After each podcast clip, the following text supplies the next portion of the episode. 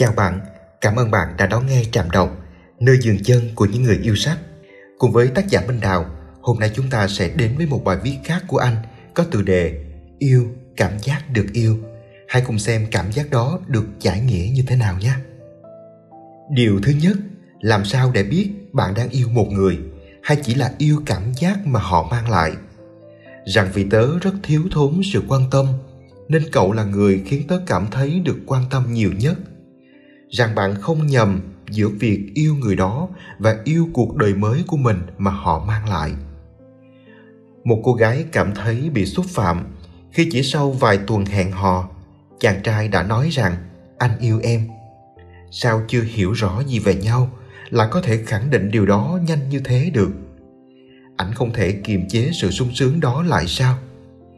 Khi yêu chúng ta rất muốn nói lời yêu để dập tắt sự thôi thúc bồn chồn trong mình thay vì cố gắng nhìn nó lại và để cảm giác phấn khích, nôn nao đó sống lâu hơn một chút. Người cần phải thổ lộ tình cảm là người phải cho ra quá sớm mà không thể chịu đựng được sự khoái lạc trong mình. Giống như trong sex, ngoài năng lực chịu khổ, chúng ta cần rèn luyện kỹ năng chịu sướng. Người mà sướng quá không chịu được là người phải kết thúc rất sớm cuộc yêu. Điều thứ hai bạn có biết có hai cách yêu mà người ta vẫn cho là sự khác biệt giữa cách người việt và người tây yêu nhau. Dù có thể chỉ là trong truyền thuyết. Ở ta, thường bạn sẽ cần tuyên bố mối quan hệ giữa chúng ta là gì, trước khi ta có thể làm gì cho nhau, trả tiền rồi bóc bánh. Sau khi tuyên bố tình cảm, bạn mới bắt đầu nắm tay, hôn, ôm xét đi chơi bạn cần một thân phận để biết mình có thể cư xử như thế nào là phù hợp. Vì thế, bạn có thể vội vàng nói yêu chỉ để có được tấm giấy phép để được cho phép. Yêu trở thành một công cụ để có thể được xét, để bớt cô đơn, để được thương vô điều kiện. Bạn tiếc cơ thể của mình hơn hay tiếc nuối những sai lầm về sau của mình hơn?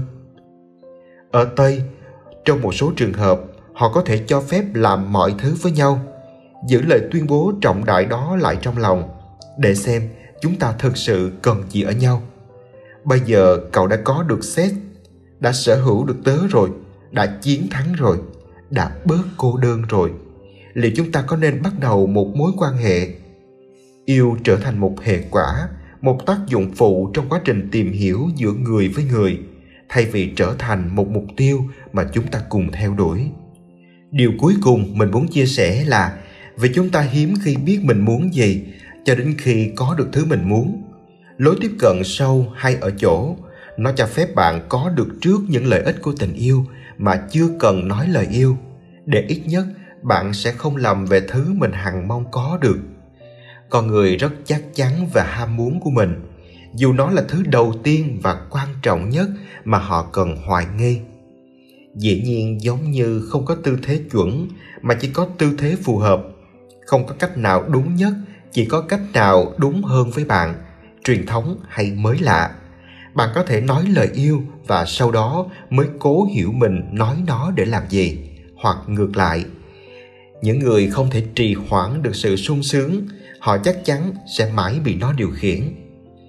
Đôi khi cách đơn giản nhất để giúp người kia biết được mình thực sự muốn gì là hãy cho họ thứ họ nghĩ mình đang muốn.